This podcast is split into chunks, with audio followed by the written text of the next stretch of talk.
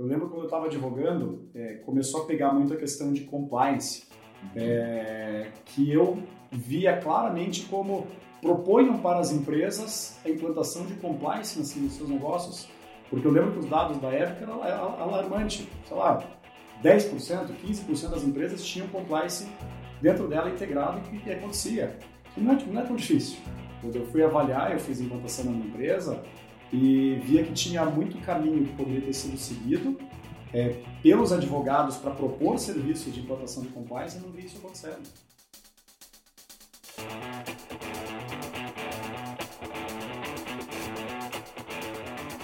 Fala, meu amigo e minha amiga advogada. Este é o Tree Mindcast, o podcast focado em sites e oportunidades de negócio para advogados em todas as áreas do direito. E hoje, como compromisso que a gente tem com você, você já sabe, eu estou acompanhado de um mestre aqui da área financeira, um ex-advogado. Vou contar essa história. Aliás, ele vai contar a história para vocês, viu? Que promete vários e vários insights aí. Um cara que saiu do mercado jurídico, bem sucedido, diga-se de passagem, e hoje com um pouco mais de três anos, quatro anos já, Marcos? Quatro anos. Quatro anos no mercado financeiro, com uma carteira aí, ele sempre me corrige, com uma custódia de quase um bilhão de reais e um dos maiores benchmarking da empresa, da companhia XP do Brasil. Estou falando da XP, o Marquinhos. Marquinhos, muito obrigado mais uma vez por aceitar o nosso convite, meu amigo. Queria que você se apresentasse rapidamente aí para quem está nos acompanhando e depois contasse de cara, já vou te bombardear com essa pergunta aqui. Qual é o principal motivo da mudança? Por que, que você abandonou a carreira jurídica, se é que eu posso dizer abandonou, e entrou nessa aventura do mercado financeiro?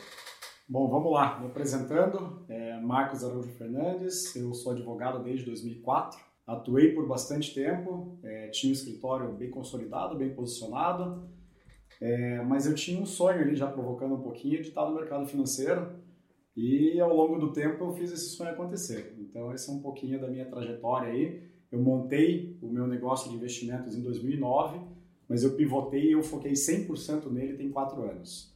É um pouquinho da minha trajetória aí, Guilherme. Legal, Marcos. Você começou em 2004, então você atua praticamente cinco anos ali full mercado jurídico, certo? Até um pouco mais, né? Ok, um pouquinho mais no mercado jurídico. Qual era a principal atuação dentro do mercado jurídico? Eu atuava com direito empresarial e direito administrativo. Legal, legal. Marquinhos, vamos lá. É, enquanto você esteve tá, atuando como, como advogado né, nessas duas áreas do direito, o que, que você sente que foi bom, o que, que você teve de sucesso? Foram um pouco mais de 5, 6 anos, então já é tempo de rodar um pouquinho, né? A roleta e o advogado ter alguns resultados. E o que você sente que foi frustrante aí no teu segmento? O que, você é, percebe que, que até mesmo pode ter mudado um pouquinho a tua vida aí de lá para cá? Vamos lá, o que, que foi bom, né? Foi bom que acho que eu consegui passar pelos primeiros anos da profissão, que não são fáceis, né? Eu montei um escritório do zero, sem familiares na área, com um sócio que também montou do zero. Então, nos abraçamos para fazer um negócio, é, dois meninos ali de 25 anos. E a gente passou por, pela resiliência do começo fazendo é, assessoria, é, ao invés de ficar só no contencioso, que alguns escritórios acabam sendo muito generalistas na minha visão, a gente acabou conseguindo focar e concentrar em um canal de, de serviços ali e isso trouxe um certo sucesso ali no começo, a gente já conseguiu se virar. Mas por outro lado, o que me frustrava era a dificuldade de escalar o negócio, a dificuldade em você, é, é, nas principais questões que eu vi ali que eu tinha um potencial de alto ganho financeiro, tudo demoraria muito, tudo tinha uma curva muito lenta de, de, de realização e eu me sentia ali meio travado sem saber o que fazer. Então essa é a minha grande frustração e acho que até um pouco por isso, é, um pouco da pivotada da carreira tem um pouco a ver com isso também. Legal. Marquinhos, aqui a gente sempre aperta os nossos convidados. Eu, eu, gostaria de saber de você o seguinte: quais foram esses negócios, o que você puder contar, tá? Que de fato é, geravam uma boa perspectiva financeira, aquilo que você teve um ganho, aquilo que você entende que ainda se fomenta no mercado e que existe oportunidade para quem está nos acompanhando aí. Dentro do mundo jurídico? Isso, dentro do mundo jurídico. Eu te diria, Guilherme, que acho que os advogados têm que se reinventar um pouco e propor alguns trabalhos prontos e não simplesmente o passivo, né? é, aquela, aquela atuação passiva de ficar guardando demandas. Eu acho que ele tem que pro, provocar clientes a contratar alguns serviços, né, de uma forma inteligente, de uma forma, enfim, aí estou com o mestre do, do marketing aqui para poder contar um pouquinho sobre isso, porque eu vejo que o advogado fica muito escondido atrás da mesa e muito pouco na frente dos potenciais clientes dele, de uma forma estruturada, claro. Acho que um pouco isso aí. Tá. Você acha que aquela receita do, do passivo, né, a receita do contencioso, vamos assim colocar aí, do consultivo, É, vocês, na época, pelo que eu entendi aqui da tua fala, vocês conseguiram equilibrar e muito mais para o consultivo, certo? Foi o que Sim, gerava mais receita para o escritório, né? Exato. Legal. E hoje, vendo de fora, Marquinhos, se você tivesse que voltar, né, já se passaram aí praticamente quatro anos aí que você está tá fora do, do, jogo, de forma é, indireta, né? O que, que você faria diferente? Como é que você, você passou por outras situações, enfim, outras experiências? O que, que você faria diferente se tivesse que voltar para o mercado jurídico hoje?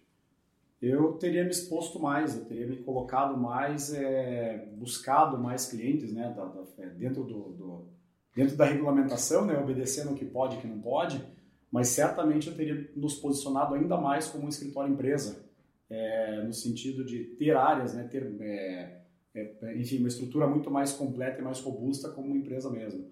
Acho que a gente acaba ficando muito, como advogados, né, muito fechadinhos e muito técnicos e muito pouco empresários. Então eu teria sido ainda mais ousado no tocante a ser empresário, eu teria participado de mais associações de classe, de entidades, enfim, teria participado muito mais ativamente do mercado em si e não teria ficado recluído dentro da carreira jurídica, meio que dentro daquela bolha que o advogado às vezes se coloca também. Legal. Desses mercados que você está citando aí, dá uma, dá uma ideia do que tiver em mente, bate pronto. O que, que você, um dois, três mercados aí que tiver em mente que você atuaria hoje como foco né, no mercado jurídico? Mercado jurídico eu atuaria como foco? Bela pergunta, Guilherme. É, eu acho que tem algumas profissões, alguns nichos de mercado que estão se desenvolvendo demais e eu vejo praticamente ninguém se especializando nisso. É, vou dar o meu exemplo aqui, né? Assessoria de investimento é um negócio que está exponencializando no país. Eu conheço uma ou duas bancas de advogados que estão fazendo bastante serviço bem direcionado para isso.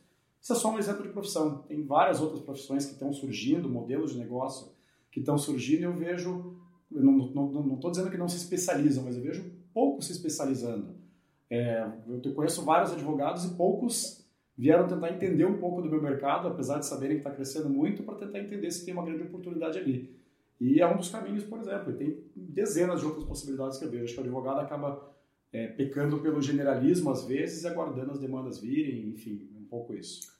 Legal demais, Marquinhos. Ah, você tocou num ponto importante que fazia parte aqui da nossa pauta, que era a questão de o advogado se especializar no segmento, né?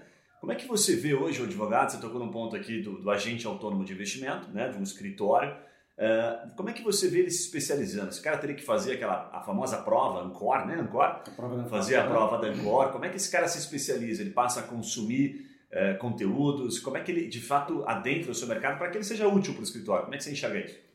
Acho que sim, não, não, precisa fazer a prova, né? Eu acho que não, não há necessidade de fazer essa prova, mas tem que se antecipar e conhecer como é que está o mercado. Né? Acho que a primeira avaliação é de mercado, para onde ele está indo e por quando você consegue enxergar lá na frente o que deve acontecer com esse mercado, você começa a entender que tipo de demanda a empresa vai ter. É, falando de uma advocacia já, né, lógico, direcionada para empresas aí. É, exemplo, nosso, nosso modelo de negócio, nós não temos basicamente funcionários, é questão societária. Caramba, pera lá, então você está me dizendo que o escritório de, de agentes autônomos eles tem 100 pessoas lá e talvez todos sejam sócios? Sim, é isso aí. E como é que você lida com isso para poder planejar a carreira, para poder estruturar o futuro, para poder mitigar passivo, enfim, é, tem tantas coisas que se abrem dentro de uma empresa como essa, que se você olha qual é o modelo jurídico do negócio e vê a projeção de crescimento disso, você já consegue antecipar alguns movimentos, e daí o que eu falei no começo da conversa. Tentar propor e apresentar algumas soluções que vão cair na prova para essas empresas né, um pouco mais à frente. Eu lembro quando eu estava advogando, é, começou a pegar muito a questão de compliance uhum. é, que eu via claramente como proponham para as empresas a implantação de compliance nos, seus negócios. Porque eu lembro que os dados da época eram alarmante. Sei lá, 10%, 15% das empresas tinham compliance dentro dela integrado e o que acontecia. E não é, não é tão difícil. Eu fui avaliar, eu fiz implantação na minha empresa e via que tinha muito caminho que poderia ter sido seguido é, pelos advogados para propor serviços de implantação de compliance, eu não vi isso acontecendo. Muitos e muitos empresários que eu conheço até hoje não têm compliance na sua empresa. Isso atrai a responsabilidade para a empresa no caso de uma, de uma de, uma, de alguma fraude, alguma coisa. Né? E se você tem o compliance implantado, você afasta essa responsabilidade. E não vejo ninguém propondo. Legal, você trouxe um termo que é, ele soa, para quem não conhece, né, o compliance, como algo extremamente complexo. Não que ele seja fácil né, de ser implementado, é preciso passar por vários e vários processos, mas a gente sabe que tem muito advogado que está é, longe de entender o que é o compliance e de, inclusive, oferecer o compliance como um trabalho consultivo. Né? O compliance evita o contencioso na prática. Né? Bom, você citou um ponto ali bem importante, Marquinhos, que é a questão civil dentro da sua área de atuação. Então, seria, de fato, o advogado conhecer juridicamente o seu negócio para que ele possa é, proteger o escritório, né, o, o escritório autônomo de investimento hoje, neste momento de, de fazer, de firmar esses negócios com os inúmeros sócios que acabam sendo uh, acometidos aí ao negócio. Uh, tem mais algum ponto, Marcos, que você sente hoje do teu negócio, da área de investimento, como esse momento que a gente está passando de crise, enfim, que faz parte do seu negócio e que gera uma demanda jurídica, que tiver em mente, além da questão civil contratual aí? Eu acho que não é só a questão da crise, é uma questão de tendência de mercado e acho que algumas consolidações vão acontecer. Consolidação é nada mais é do que uma, uma fusão, uma aquisição que envolve contrato, envolve interesses difusos, né, de que você vai ter que lidar com, com novos sócios ali no negócio. É, existem as consolidações entre escritórios pequenos, mas daqui a pouco entre gigantes. Então tem uma grande oportunidade aí de entender bem essa equação contratual e os, os meios né, para até atingir essa, essa, etapa final. Porque parece que fusões e aquisições é algo restrito a grandes bancas de, de advocacia.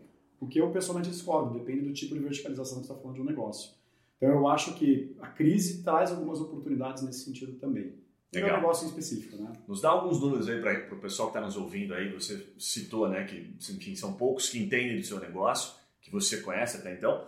Quantos escritórios a gente tem hoje só pela XP, só para o pessoal ter uma noção no Brasil e que a gente não enxerga tantos especialistas jurídicos assim? Aproximadamente 600 escritórios e algo em torno de 7 a 8 mil agentes autônomos de investimento. Então a gente está falando de 600 necessidades jurídicas, né? Potenciais. Sim. Potenciais. E aí nós temos, fora XP, né, outras outras financeiras aí que têm também a sua atuação no mercado. Então, a gente está falando de um mercado com crescimento. O mercado cresce quantos por cento ao mês, ao ano? Como é que são os números do mercado? A XP, eu vou falar dos números que eu conheço, tem mais, mais, mais intimidade com eles. A XP vem dobrando a cada ano, já tem acho que seis ou sete anos, algo assim, dobras anuais.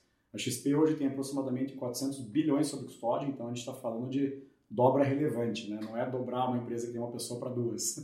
É, estamos falando de um crescimento nesse, desse tamanho. O mercado financeiro é um mercado de algo em torno de 6 trilhões de reais.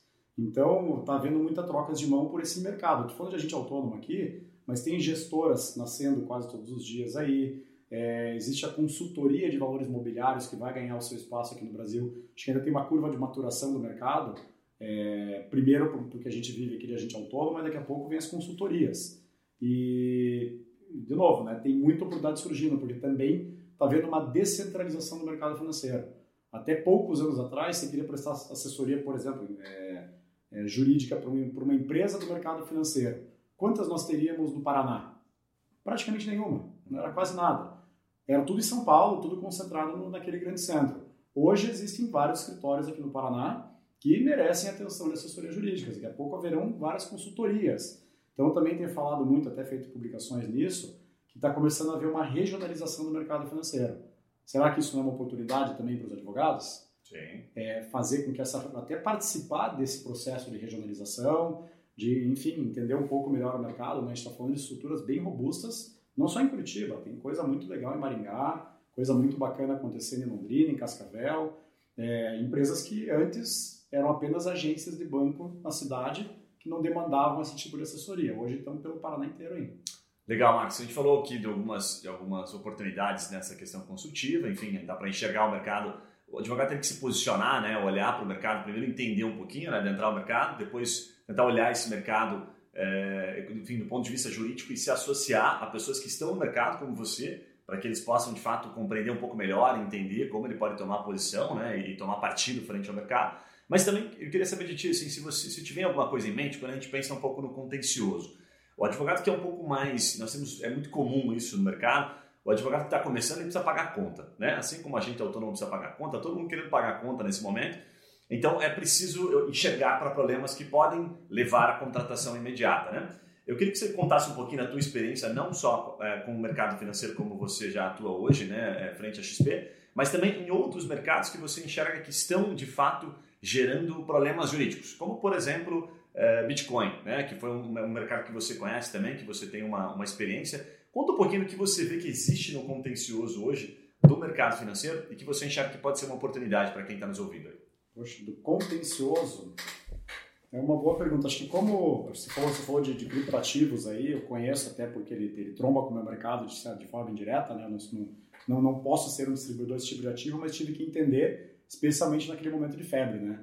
Porque o meu cliente me perguntava, tá, invisto em Bitcoin também, né? Uhum. E eu tinha que pelo menos ter uma noção ali do que estava acontecendo.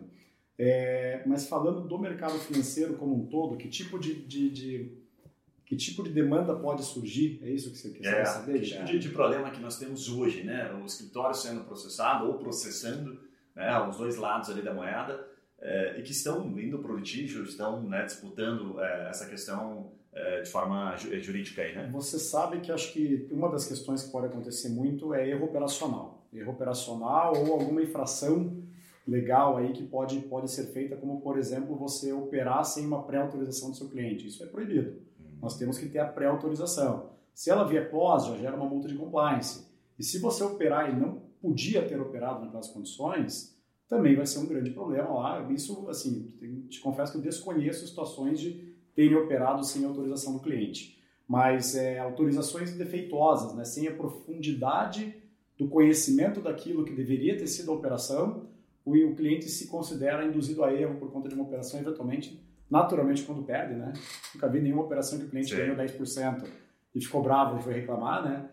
Acho que isso é natural do ser humano, né? Uma crítica a ninguém especificamente. É, mas, eventualmente, algum tipo de erro operacional defeito né, na, na, na, na, colocação de algum tipo de ordem pode ser um tipo de demanda, mas hoje os sistemas estão muito bem informatizados, Guilherme. É, a gente, por exemplo, para fazer uma pré-autorização é, para operação de ações, a gente caminha um push para o cliente. Então ele obriga, ele que vai dar, não, não tem aquele risco de escrever um e-mail mal escrito, porque ali já vem com todas as características da operação e ele vai dar um de acordo naquela operação. Então mitigou muito, a tecnologia mitigou muito esse tipo de problema, esse tipo de falha operacional. Mas eu acredito que sim, haverá demandas nesse sentido, é, também porque a gente está com uma taxa de juros muito baixa.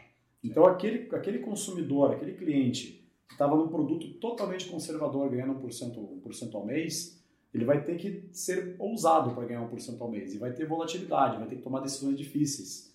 E às vezes uma decisão difícil é por conta de um produto complexo. Será que ele não vai sentir, às vezes, ó, oh, não entendi tão bem assim, perdi, não gostei? Então é capaz de surgirem demandas nesse sentido também, acho que é uma tendência de mercado. Você me lembrou aqui de, uma questão que existe né, no direito de, do consumidor aí, que pode ser que se aplique, vou te perguntar aqui, porque não, talvez não seja só eu né, que tenha essa dúvida.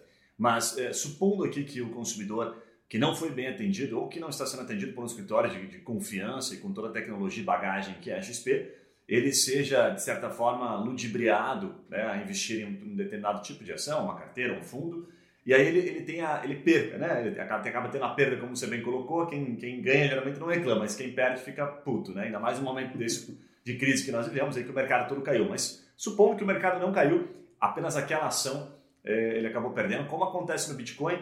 E aí eu vou abrir um parênteses rápido. É, a gente tem alguns casos que já chegaram no escritório de advogados que estão atuando nesta frente de Bitcoin e que estão em defesa dos seus é, consumidores que de fato foram ludibriados de certa forma, porque a informação do Bitcoin em si, e até por uma falta de regulamentação sobre o assunto, é que ele de fato geraria um retorno muito maior. Né? Agora, no mercado financeiro, eu já tive a oportunidade de ver você palestrando várias vezes isso pode acontecer também, né, de um outro agente autônomo de investimentos, não agir de forma tão ética uh, e acabar transmitindo uma perspectiva para o cliente muito a maior, né, do que aquilo que é a realidade.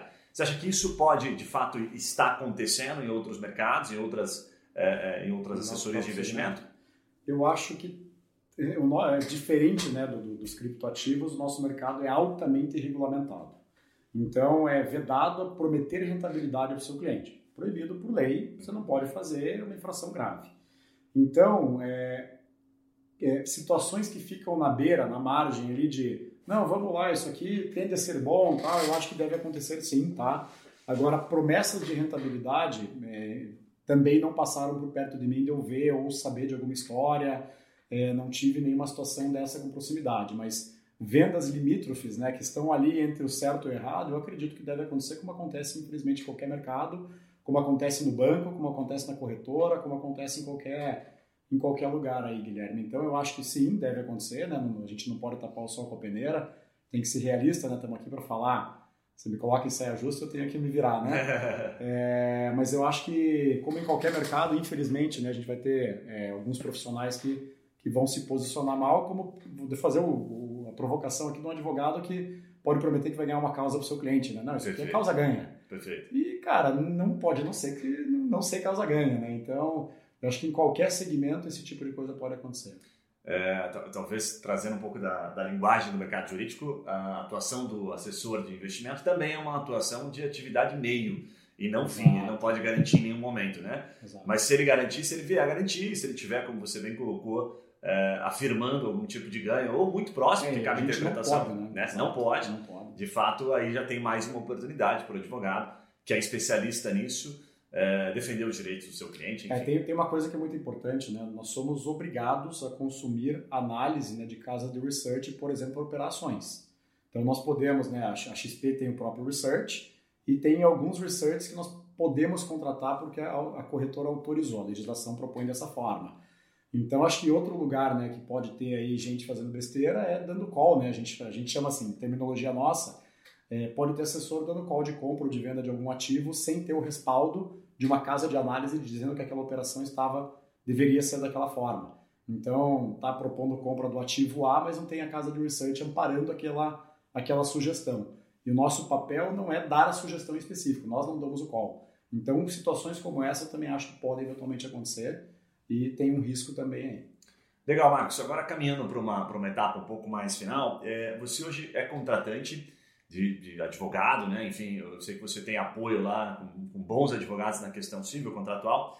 Como é que você enxerga, que é o grande sonho do advogado, agora trazendo um pouquinho para aquilo que a gente está no nosso dia a dia, que é o, o tal sonhado é, contrato de partido, né? O advogado quer aumentar isso no escritório porque ele sabe que isso paga a conta, que isso traz o resultado. E o que, que você vê de valor hoje para esse contrato de partido, como por exemplo no mercado financeiro, que eu sei que você tem lá a sua necessidade de contratos, mas como é que você enxerga a atuação de forma bem prática do advogado no dia a dia. Ele é um cara que tem que é, se adentrar mais, ele tem que ser aquele cara mais curioso e perguntar e tentar trazer coisas que você não está vendo. Não Como é que você vê valor nisso, né? Certamente, para mim, esse é o maior valor, né? É não depender, eu tenho a vantagem né, de estar na liderança do meu negócio, lá, estar na gestão do negócio e ter o background jurídico, mas vamos pensar quem não tem esse background e não recebe provocações do seu advogado, sobre tendências, sobre movimentos que fazem sentido, sobre mitigação de risco, sobre implantação do compliance. Eu implantei o meu compliance, né, quando eu implantei lá atrás, por iniciativa própria. Eu não tive na época uma provocação de um advogado para fazer. Poxa, será que eu não teria contratado o serviço do advogado se ele falasse, cara, isso aqui é importante para você? Então, tem situações como essa, tô, tô, tô, você, colocou bem, né? Estou muito bem amparado e tenho também essa facilidade de fazer. Mas não tenho dúvidas de que você terá muito mais valor como advogado para o empresário se você for aquele cara que realmente olha para dentro da operação e vai entender onde tem gargalo, tudo, sinta né, como é esse teu contratante, mas se você for um curioso, você não gasta tempo né, tentando entender uma tese, tentando pensar em como contratar um cliente, por que você não pensa no teu próprio cliente para otimizar alguma coisa para ele ali, para conseguir entregar um processo novo para ele, para conseguir fazer, de repente, a gestão dos contratos, né? Coisas que acontecem. Eu tenho um contrato que eu assinei que ele tem um prazo para alguma coisa importante daqui a um ano. É, a maioria das empresas não tem organização interna para colocar uma data na sua agenda e colocar uma data de meio do caminho para começar aquela providência. O contrato vai para a gaveta é pênalti, gente, é problema. Daí o que, que de repente o advogado podia fazer? O cara podia, o advogado podia ser aquela bandeirinha que levanta e fala assim, olha, temos uma providência aqui que vai te demandar um novo contrato aqui por conta desse contrato que tem esse prazo. Já seria um novo serviço para o advogado. E eu não vejo gente fazendo isso. A gestão do contrato, o advogado elabora um contrato com prazo determinado para algo acontecer, que vai gerar outra contratação, e ele não gerencia isso.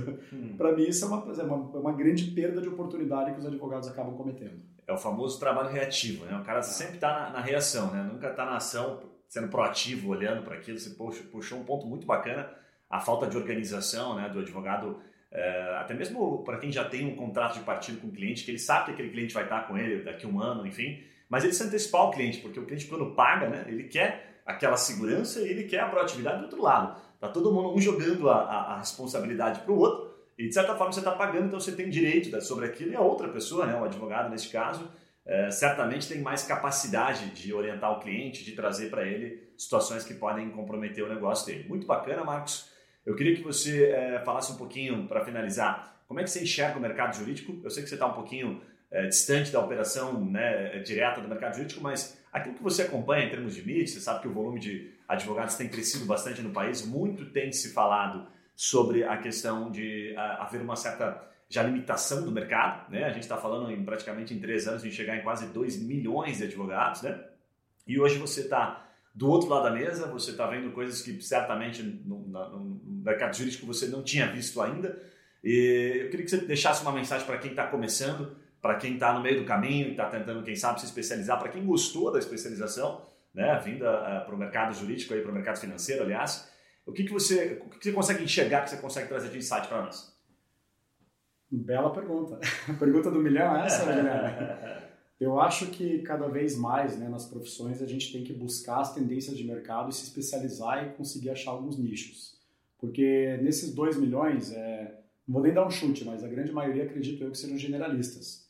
E estamos lotados de, de generalistas. Né? Então, será que não tem que tentar se especializar? E daí vem aquela pergunta meio complexa. Eu me especializo em algo porque eu amo aquilo e quero aquilo, mas de repente não tem ninguém para me contratar para fazer aquilo ou tento achar o mais próximo daquilo que eu, que eu gostaria de fazer, mas que eu tenho potenciais contratantes. Então, essa é outra provocação que eu faço. Não adianta você querer fazer, por exemplo, direito internacional, lidar com empresas multinacionais e você não tem inglês fluente. Estou dando um exagero aqui, mas sim, sim. É, ou você não conhece nenhuma empresa que tenha condições né, de se comportar nesse mundo globalizado, você acaba tendo uma de relacionamento. Então, especialização e ver onde é que você poderia ser assertivo. Acho que uma coisa que acaba conectando contigo aqui, Gui, é a questão de que eu acho que os advogados ousam muito pouco, de novo, né, lá que eu falei no começo, de botarem a cara no mercado. Então, se especialize e prove que você é um especialista. Como é que você prova isso? Cara, vai escrever, vai se posicionar em associações, vai para. É, enfim, não vou falar o nome de nenhuma aqui para não ficar fazendo merchan terceiro. Também vai fazer se podcast. Pode, não sei se pode, né? Vai fazer podcast. Cara, tem que se posicionar, porque as pessoas não adivinham. Elas vão ter que, você vai ter que provar. Alguns, eventualmente, que vão é, te contratar, o cara vai dar uma olhada no LinkedIn lá, daí você não fez uma postagem no LinkedIn, nunca fez absolutamente nada. Então não adianta ser muito bom, você tem que provar que você é muito bom. E como é que você prova se você não consegue estar na empresa dentro para provar? Você tem que provar de fora primeiro. Então eu, eu diria isso para qualquer um e para qualquer profissão. É, você tem que demonstrar em alguns foros que você é bom naquilo que você está dizendo que você é. E você vai provar isso para o advogado, por exemplo, escrevendo, enfim. Aí o marketing conversa muito mais, essa talvez seja uma das minhas frustrações na advocacia, né, de não ter ido mais a fundo nessa parte de obtenção, né, de uma forma sofisticada e provando que no que eu era bom, é, para poder trazer mais negócios aí. Marcos, nessa, nessa linha aí que você está trazendo marketing, eu sei que você já tem uma, uma experiência hoje e mudou bem bastante a mentalidade, é um cara que coloca em prática, né? Tanto que no final eu vou pedir para você deixar o seu, o seu nome no LinkedIn para o pessoal te encontrar.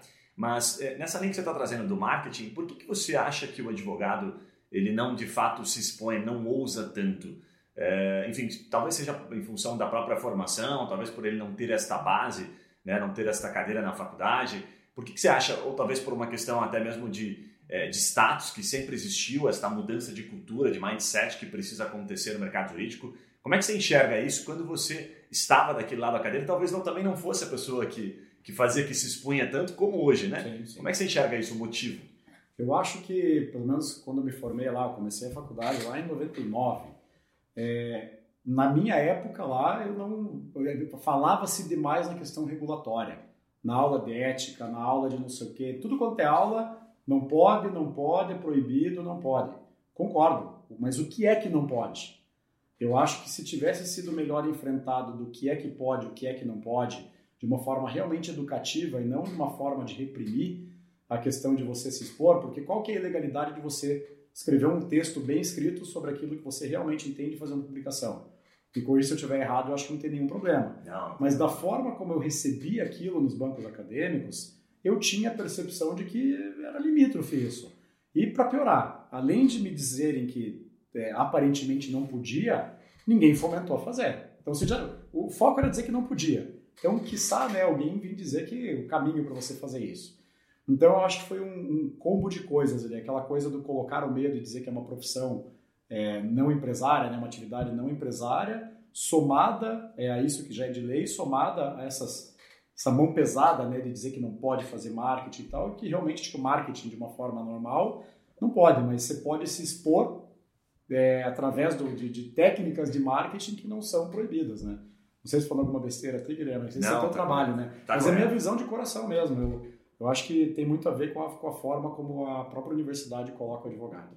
É, há, pouco tempo aconteceu uma, uma audiência pública, né, que foi chamada de Limites da Publicidade na Advocacia. Legal. E o doutor Ari Rayanti Neto, é, acho que é isso mesmo, que ele está na seccional do Mato Grosso, ele está encabeçando, para ser mais, é, assim, mais direto aqui na fala, é, esse projeto de renovar os limites da publicidade. Ele trouxe exatamente parecido com a tua fala, em que ele disse o seguinte, falou, chega de falar o que não pode. Né? O que não pode está muito claro, vamos passar a falar o que ele pode fazer é para que realmente vire esta chavinha né? e para que principalmente a OB está nesse dilema e nessa dificuldade de, de viabilizar de fato que esses advogados atuem no mercado. Porque senão daqui a pouco vai ter mais advogado no Uber, né? brincadeira à parte aqui, do que de fato não, advogando. Não fato, atuando, eu conheço mais de um. Né?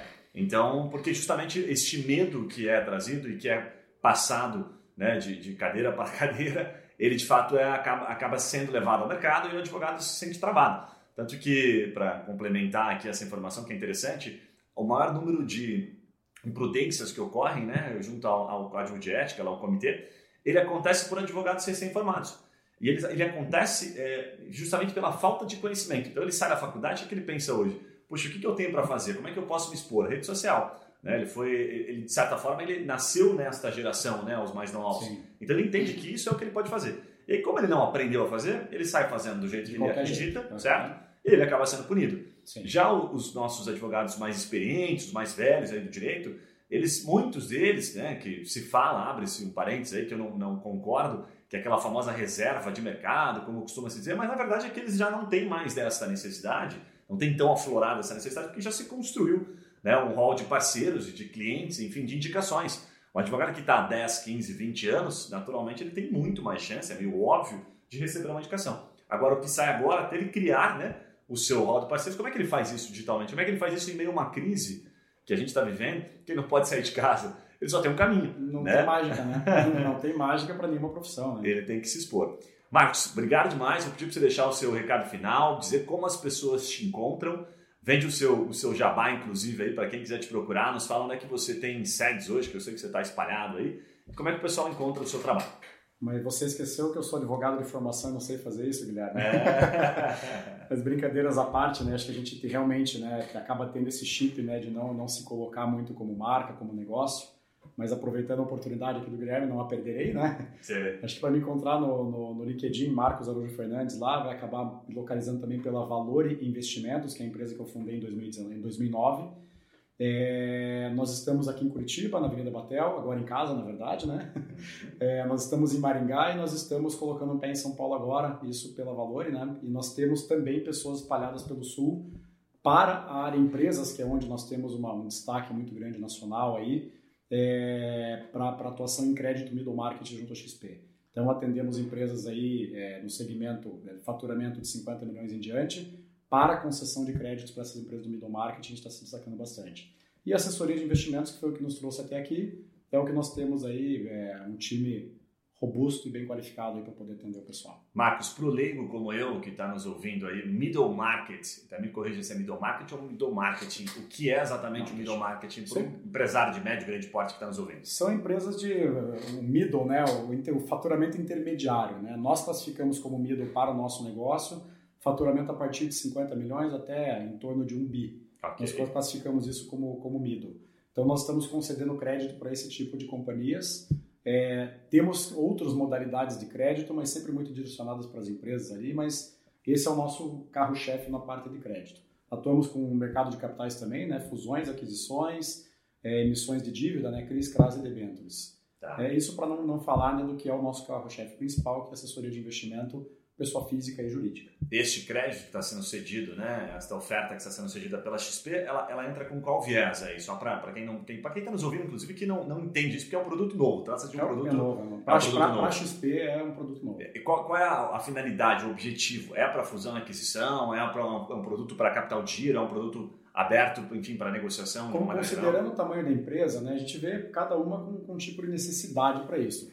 A gente costuma atender empresas que estão saudáveis, né? A gente é, não, não, não coloca o capital de risco, aquele grande capital de risco. Então, costuma ser para dar mais robustez ao caixa, para permitir algumas antecipações, às vezes para alongamento de algum tipo de dívida. Então, varia ali o viés e a necessidade, mas é, não seria para empresas que estão com grande dificuldade ou no limite de, de solvência.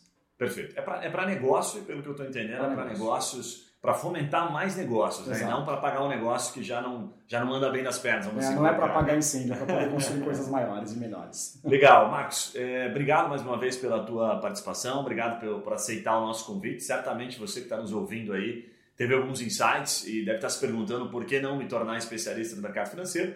E o Marcos ele compartilhou também aqui algo que é muito bacana, que talvez poucos se façam essa pergunta, mas que é importante você ter ela em mente quando você resolver decidir para onde você vai, né? Eu costumo dizer que você deve olhar para isso e pensar daqui cinco anos eu ainda vou querer falar sobre este mercado, eu vou querer ser o cara reconhecido, que é o tempo que leva, talvez até um pouco menos, né? Três anos você já começa a ser reconhecido, mas você tem que gostar tem que ter um, um, um, porquê, um motivo, né? Há poucos dias eu, eu lendo um livro vi uma, uma frase que diz o seguinte: se você quer construir um negócio bem sucedido, comece resolvendo um problema que você tenha. Né? Então, se você, e hoje o mercado está cada vez maior, o mercado de, de, investidores aí, né? os seus investidores particulares, se você tem essa dificuldade, se você teve este problema, está aí. Já tem uma oportunidade de você, por que não se especializar, resolver o próprio problema e tornar isso um negócio para o seu escritório. Você passa a ter, inclusive, mais é, credibilidade na hora de fechar um negócio. Com certeza. Então, Marcos, mais uma vez, muito obrigado. E para você que está nos acompanhando, fica ligado, acompanha nos próximos episódios aí que vão ter sempre insights como esse para você, escritório atuante em todas as áreas, do direito em todo o Brasil. Valeu, meu amigo, um abraço e te vejo na próxima. Até lá. Valeu, obrigado.